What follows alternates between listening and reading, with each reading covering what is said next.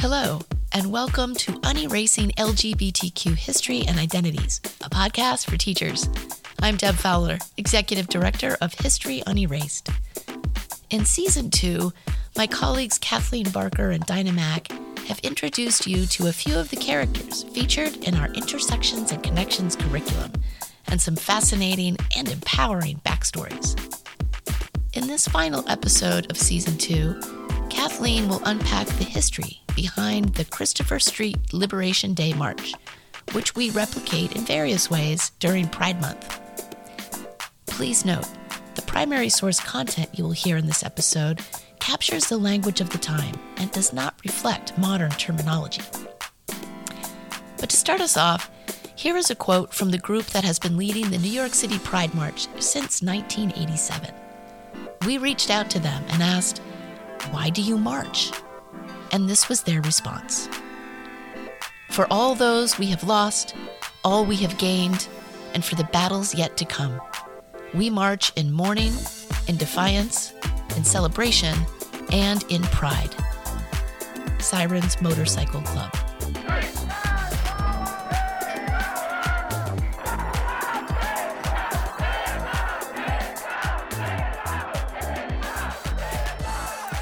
Do you know why June is Pride Month? Have you ever wondered why we use the word pride to celebrate LGBTQ joy in the first place? Today, we often associate pride with parades and celebrations. But how do our current pride celebrations compare with the first Pride March? What do pride celebrations look like in other parts of the world? This episode is all about, you guessed it, pride Listen in as we explore and celebrate the past, present, and future of Pride.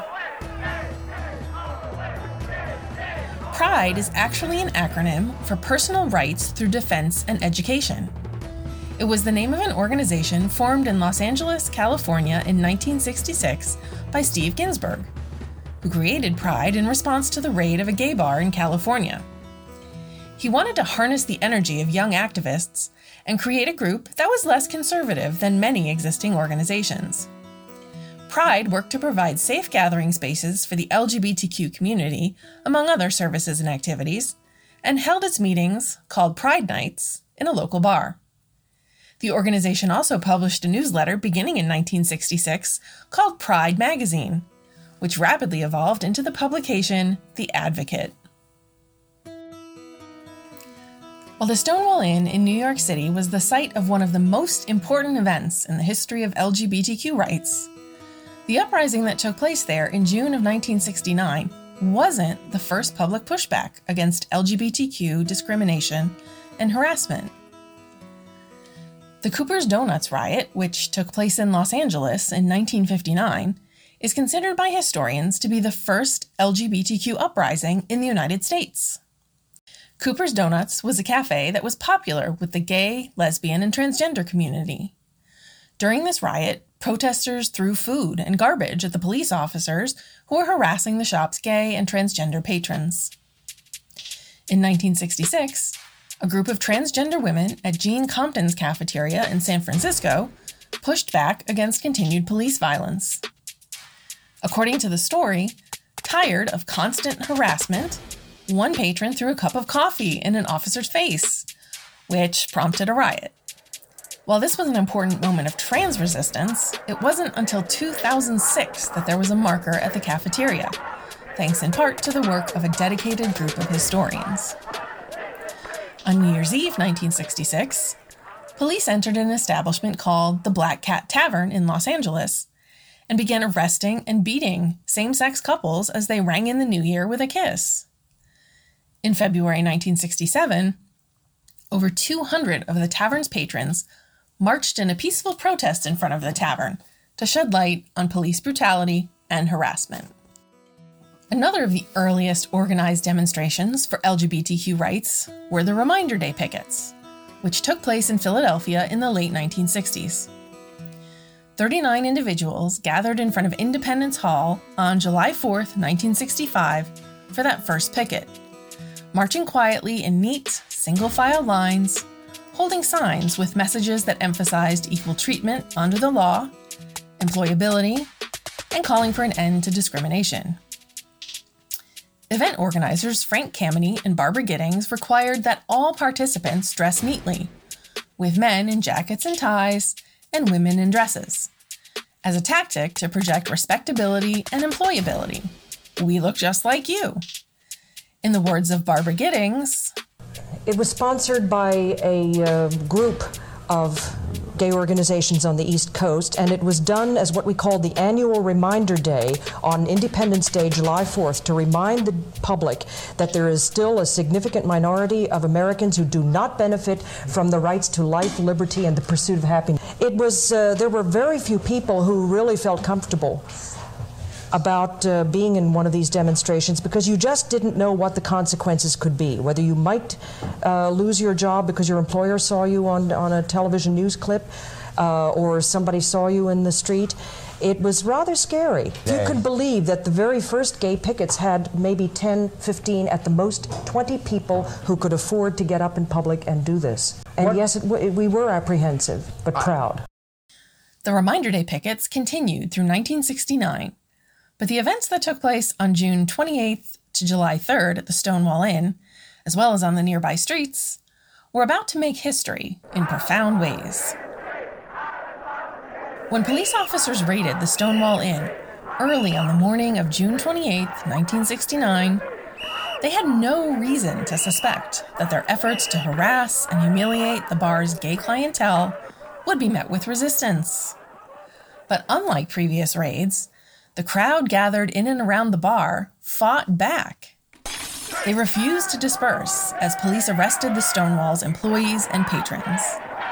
The crowd grew increasingly angry as the morning went on, and their chanting soon transformed into more physical forms of protest throwing pennies, beer cans, and even a parking meter at police, who were forced to retreat back into the bar.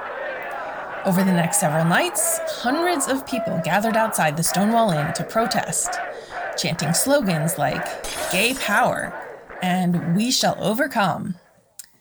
Activists took advantage of the moment to spread information about the growing demand for LGBTQ rights and equality.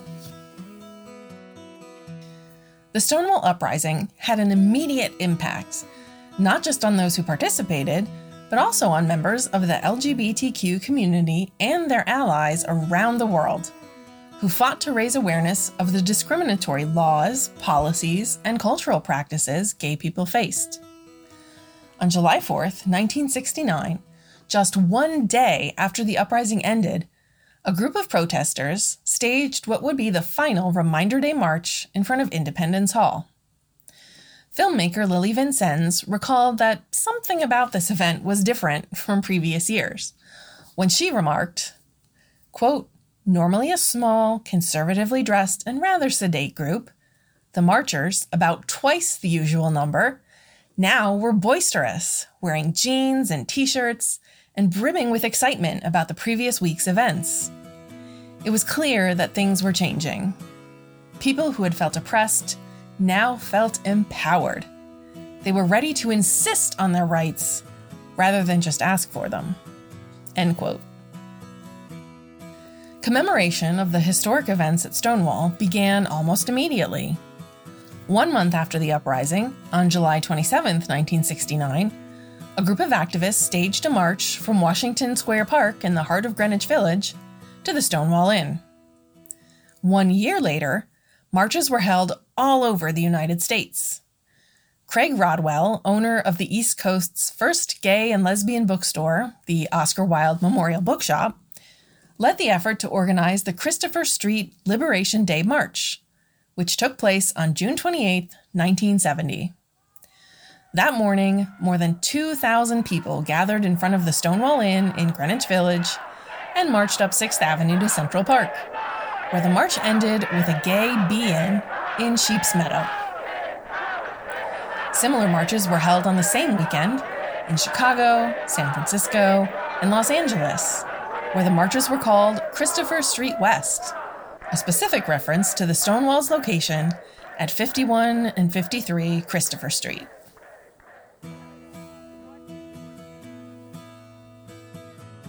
Herb Selwyn was the driving force behind the Los Angeles March. Selwyn had a long history of supporting the LGBTQ community, beginning with his time in the military in the 1940s. He earned a law degree after World War II and soon worked with the American Civil Liberties Union, or ACLU, of Southern California, representing two men arrested for lewd conduct at the 1966 Black Cat Tavern raid. In his defense of the men, Selwyn did not deny that his clients were gay. Instead, he asserted the right of equal protection under the law for gay men to kiss in public.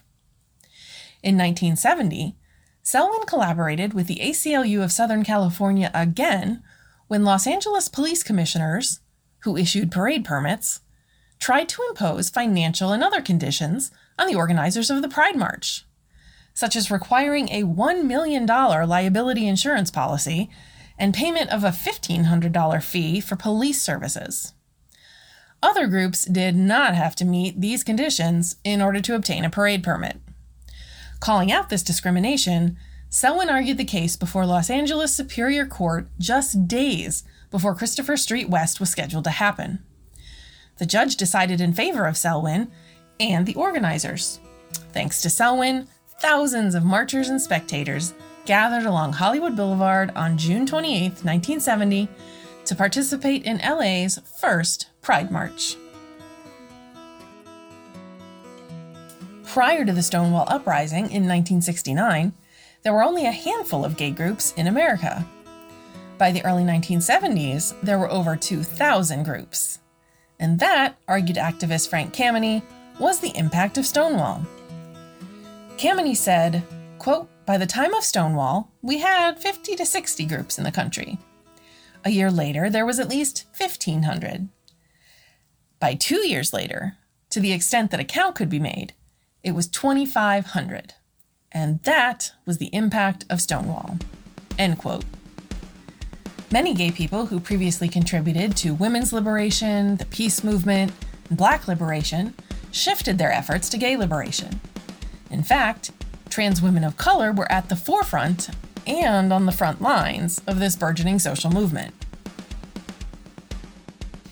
The impact of Stonewall was felt not just across the United States, but across the world. The first gay pride rally in the United Kingdom took place in London on July 1, 1972. The first gay pride march was held in Paris that same year. It was organized by the first gay rights organization in France. In Germany, the first documented LGBTQ Pride March took place in Munster on April 29, 1972, and Berlin hosted its own Christopher Street Day event on June 30th of 1979. The title of the event was once again a direct reference to Stonewall Street Address. Likewise, the first march in Switzerland was staged on June 24, 1978, in Zurich, and was called Christopher Street Liberation Memorial Day. Other parts of the world would have to wait a bit longer to host marches and events commemorating Stonewall and the fight for LGBTQ rights. The first such event on the African continent took place in South Africa on October 13, 1990. The first Pride marches in Asia were held in 1994. On June 26 of 1994, LGBTQ community groups in the Philippines organized a protest in Quezon City to commemorate the 25th anniversary of the Stonewall Uprising.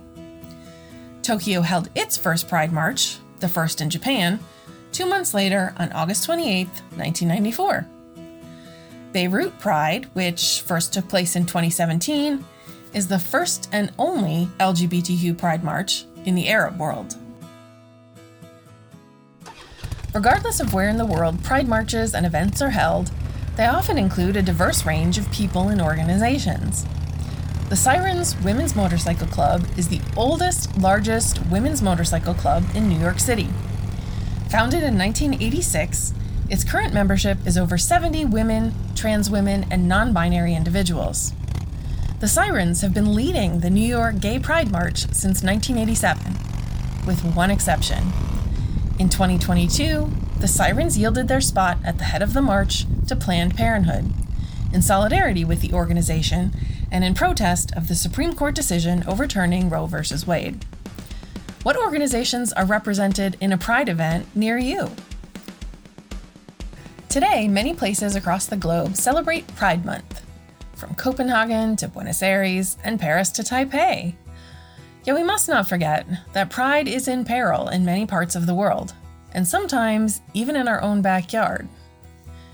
While same sex relationships were already illegal in Uganda, the Anti Homosexuality Act, passed in May 2023, created extremely harsh penalties for LGBTQ people.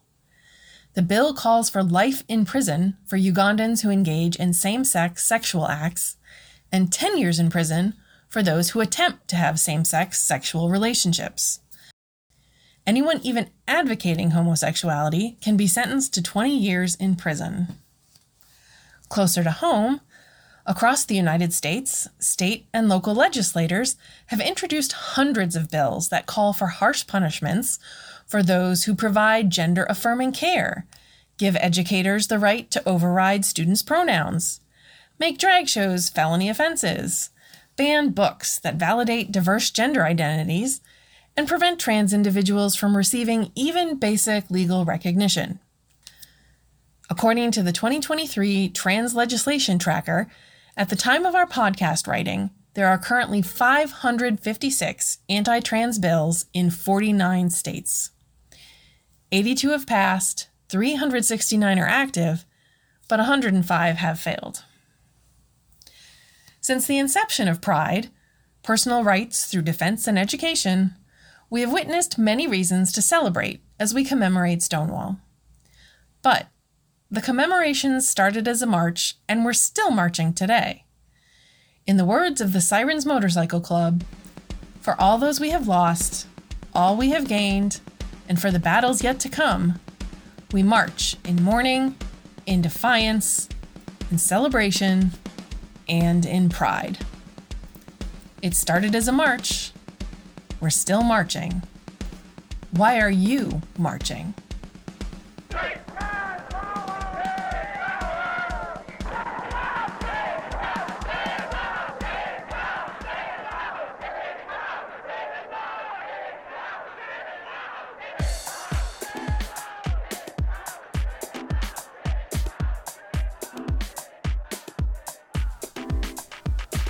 The Stonewall Inn was added to the National Register of Historic Places in 1999, designated a National Historic Landmark in the year 2000, and on June 24, 2016, Stonewall became the first United States national monument dedicated to LGBTQ rights and history. Kathleen Barker is History Unerased Program Director and is a library and information specialist and public historian with 20 years of experience as a museum and library educator. This podcast is funded by the New York City Council. It was developed by History Unerased and produced and edited by Dinah Mack, History Unerased Youth Equity Program Director. Our theme music is 1986 by Brother D via Tribe of Noise. I'm Deb Fowler. Thanks for listening.